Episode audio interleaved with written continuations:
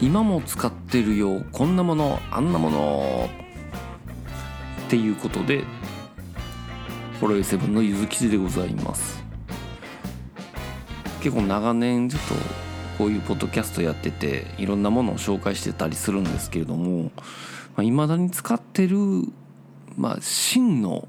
神アイテムというか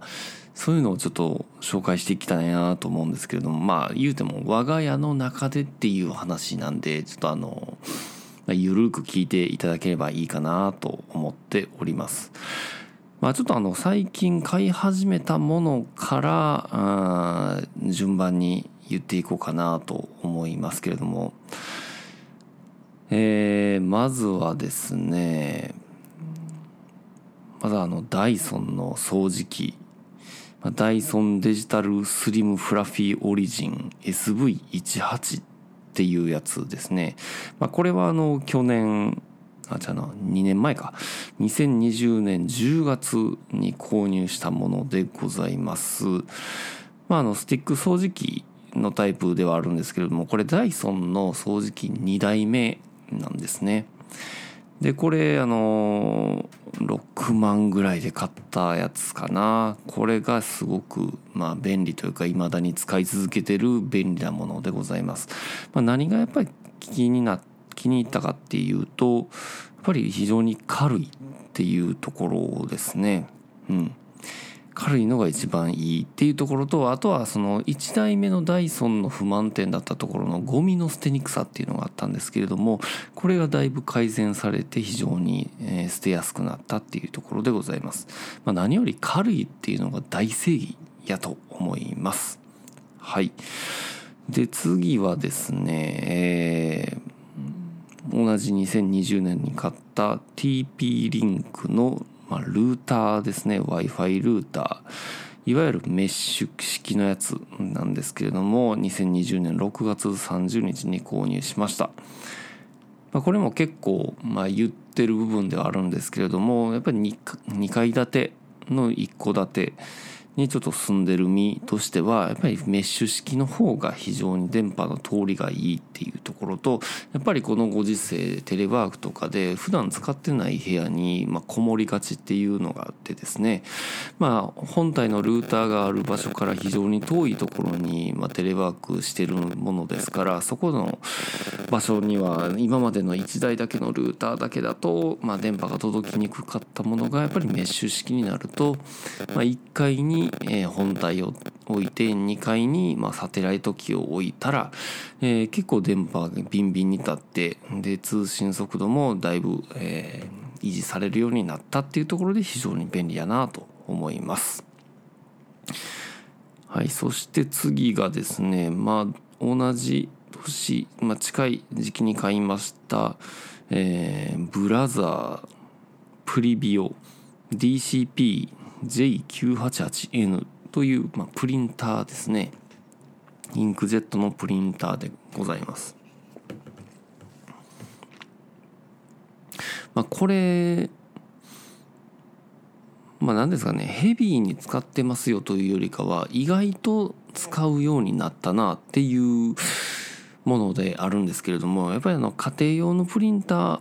えー常に置いてはいるんだけれども前までの機種っていうのが、まあ、本当にその年賀状でしか使わなかったっていうのがすごくあったんですけれども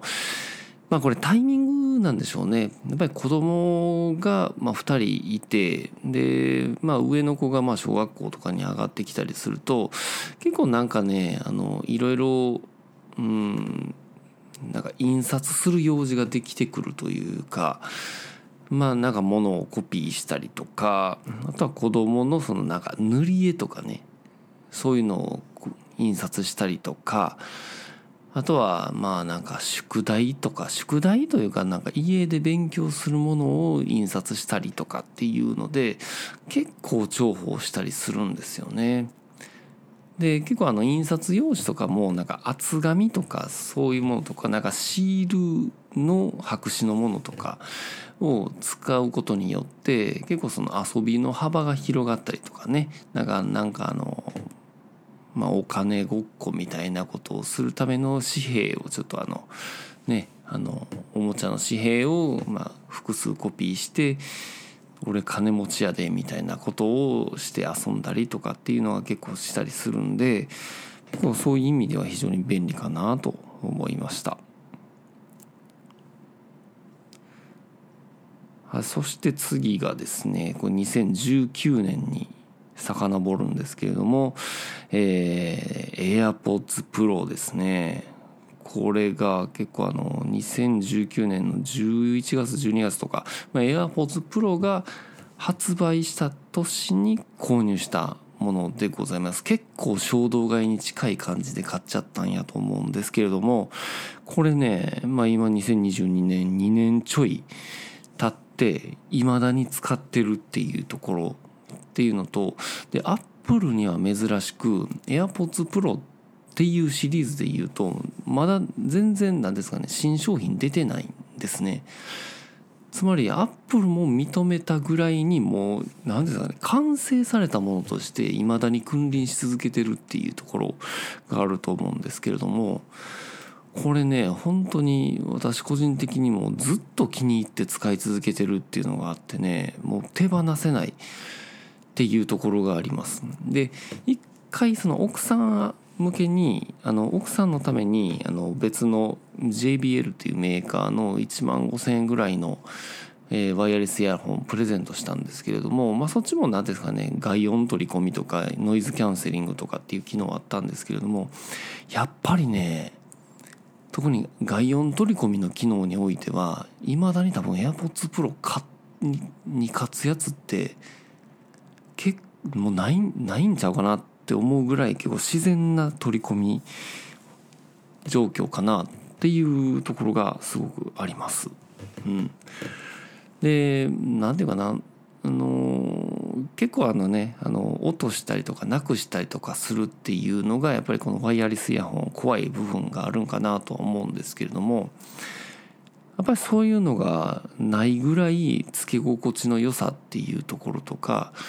でやっぱり一回ちょっと落としちゃってあのなんか左耳があのノイズ走っちゃったりした時期があったんですけれどもやっぱりそれはあのアップルケアとか入ってたりもしてたので、まあ、その期間内で交換したからまあ無料で片方だけ交換してみたいな感じで、まあ、使い続けることができてるのかなっていうところでございます。まああの買い替えるとしたらどうなんでしょうね。あのもうちょっと後かな。うん。やっぱり AirPods Pro の新製品が出てからかなっていうところがありますね。うん。であとそのこの AirPods Pro を買い替える前に、まあ、いわゆるそのワイヤレスイヤホントゥルーワイヤレスイヤホンっていうのはまあ、ずっと使ってきた身ではあるんですけれどもそれまでは何ですかねあの安いのをずっと使ってたんですよね。だからその、まあ、外音の取り込み機能とかがなかった時代ですよ言ってみたら。でそれでまあ安いサウンドサウンドピースとかそういうものをアンカーとかっていうのをずっと使い続けてたんですけれどもその時期ってほんまにめちゃくちゃイヤホンなくしてたんですよ。なくしてたっていうか壊してたっていうのが正解ですね。なんていうかあの服のポケットにイヤホンを入れっぱなしにして洗濯しちゃったっていう大事故ですよね。でこれが AirPods Pro になって一回もその間違って選択しちゃった事故っていうのは一回もないんですよ。これなんでかっていうとやっぱりその外音取り込み機能があるからなんですよね。あの今までの外音取り込み機能のない安いものっていうのは誰かと喋る時っていうのは一旦あのイヤホン外さないといけないっ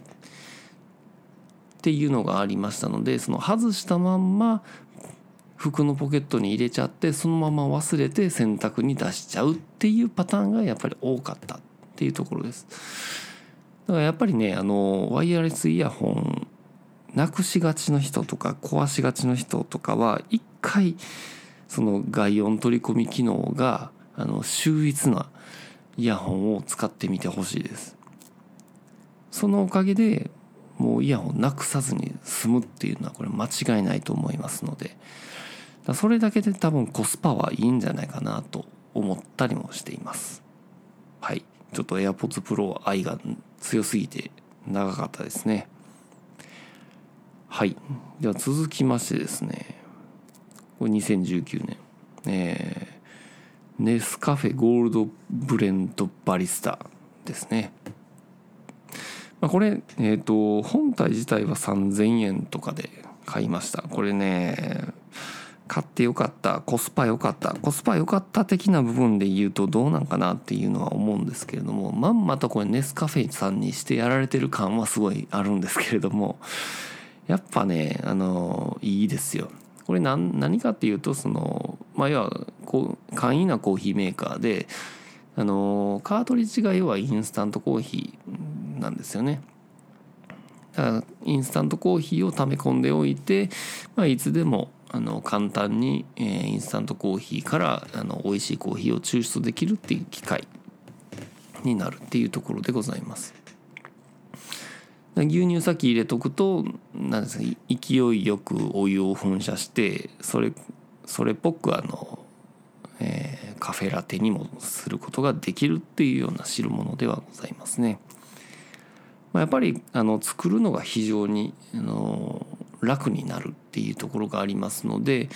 もう結構もう毎日ヘビーに使ってるっていうものでございます。でこれあの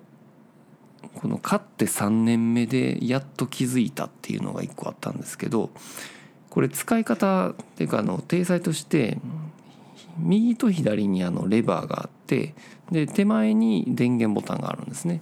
順番としては電源ボタン入れてヒーターが温まったら、え、抽出可能になるっていうような感じになるんですけれども説明書には、えー、要は電源ボタンを押して、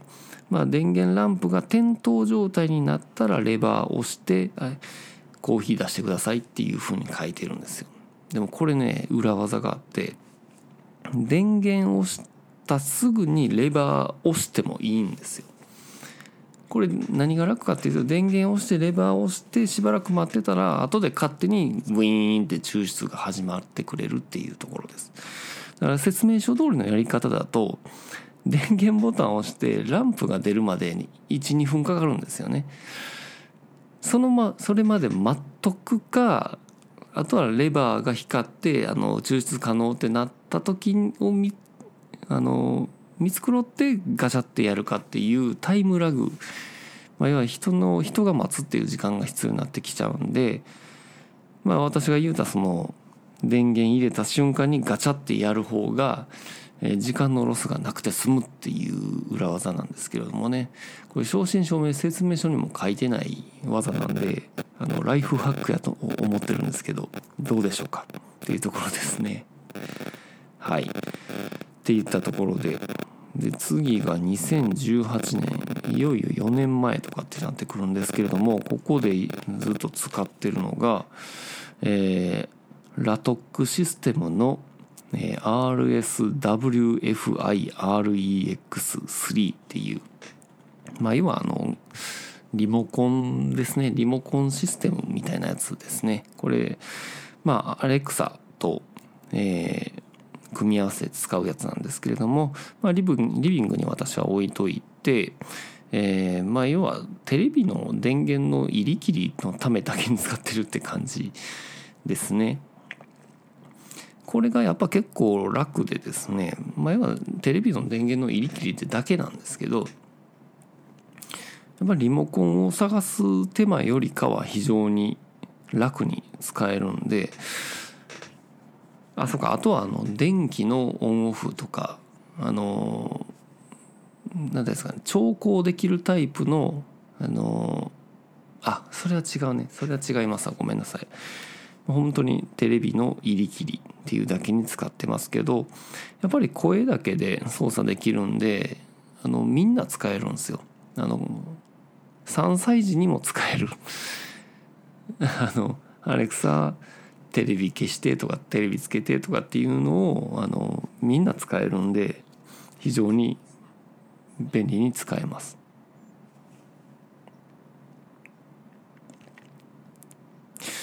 さあまあだいぶと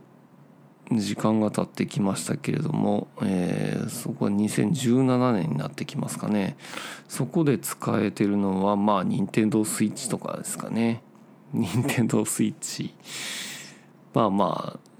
順当に使えてますよねっていうのとどうなんでしょう。あのもう5年経ったんやって感じですよね。この間3月4日がスイッチの発売日でついに5周年みたいなことで話題に上がってましたけれども、まあ、やっぱり子供も生まれてっていうか子供がもうゲームする年代になって結構その子供と2人でゲームするようになりましたよね。うんまあ、今あのカービィの「ディスカバリー」っていう新作の体験版やってて、まあ、あの子供はえらい気に入っててまあ本編も買いたいなっていう感じにはなってますよね。逆にやっぱりあの WiiU っていうのはもう4年しか持たなかったっていうのがあってまあ持たなかったっていう言い方はちょっとあれかもしれないですけれども、まあ、結構順当に世代交代できたなっていう感覚はありましたよね。うん、で、えー、次同年2017年で使い続けてるのはスキャンスナップ IX100 ですね。これも5年経ってるんですね買って。でもやっぱり未だにめちゃくちゃ使ってますね。特にあの子供が小学校入ってもプリントがめっちゃありますからね、まあ、これをスキャンして自分のまワンドライブなりのストレージに保存するっていう部分では非常に使い続けているっていうところとやっぱりこれロングセラー品であるだけあってあんまりこのこの IX100 っていうシリーズは形変えずにずっと売れ続けてるっていう感じがあります。まあ、今は IX100A とかっていう、まあ、マイナーチェンジ版が出てるんかな。おそらくあのこの当時はそのマイクロ B の USB の給電タイプあ充電タイプやったんですけど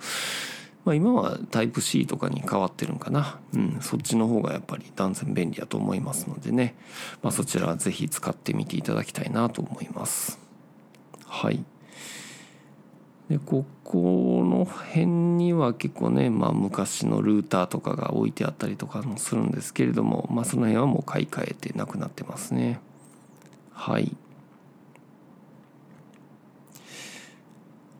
うん。でまあ、それよりも以前2016年かとかになってくると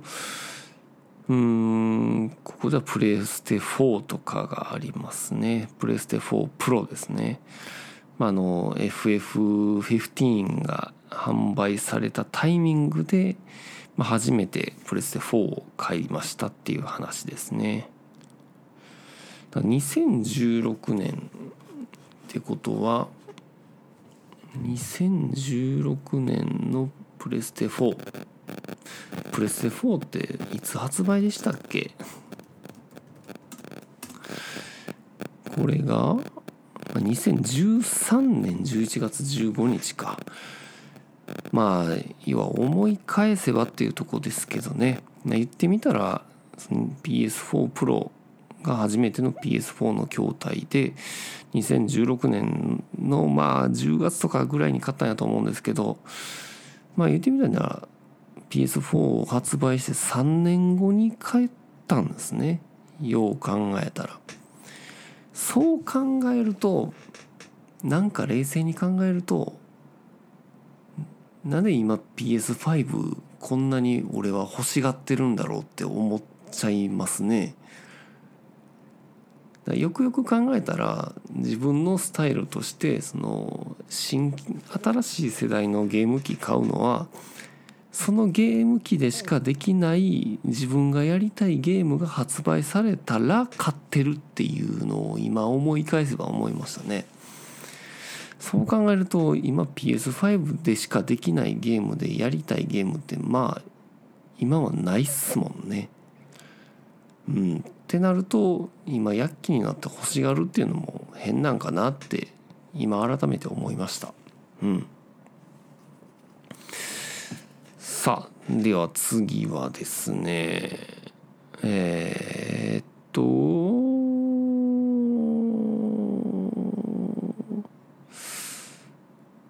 この時期になんか WiiU とかも入ってますね。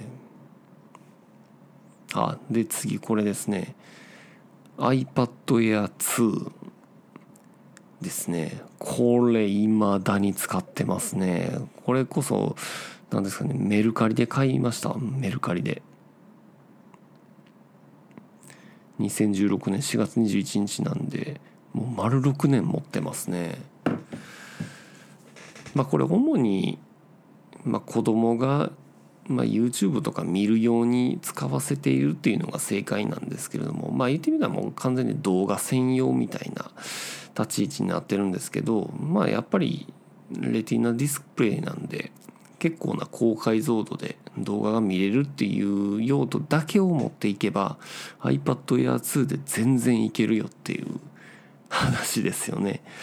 正直あの他の用途でブラウジングとかで使うともうガックガクなんでどうしようもない感じなんですけどやっぱりその辺ね YouTube のアプリとか結構秀逸なんでだいぶあのザッピングしながら見まくってるっていうのがありますね、うん、非常に便利だと思います。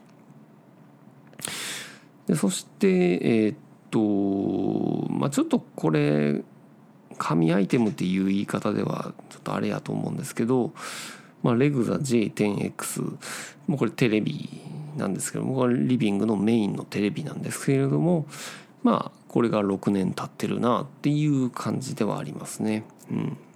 あの正直あのコストコで衝動買いしたっていうのです非常に あの思い出深いやつなんですけれどもね。うん、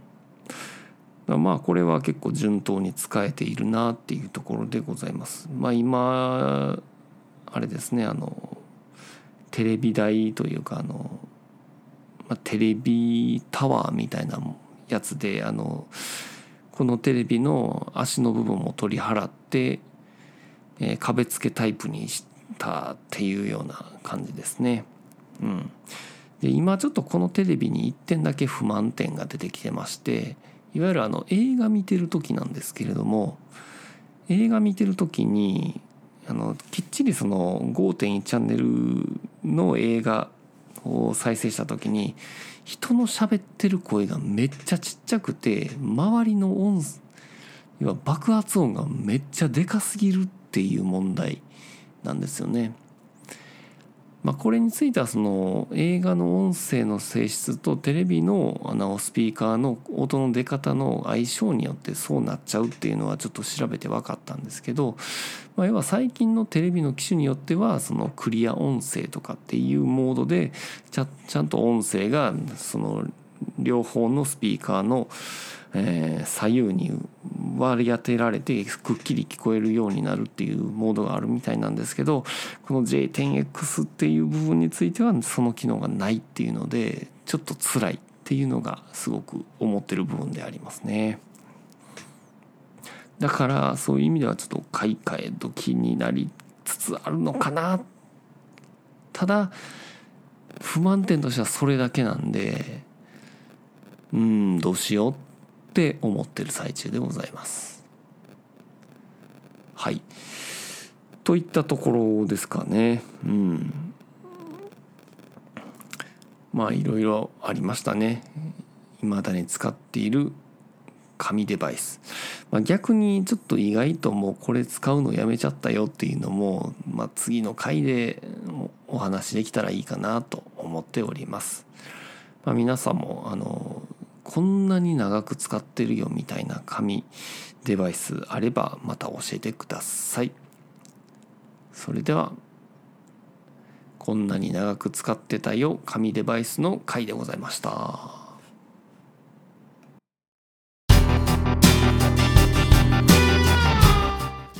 ほろよいセブンでは皆様からのお便りをお待ちしております。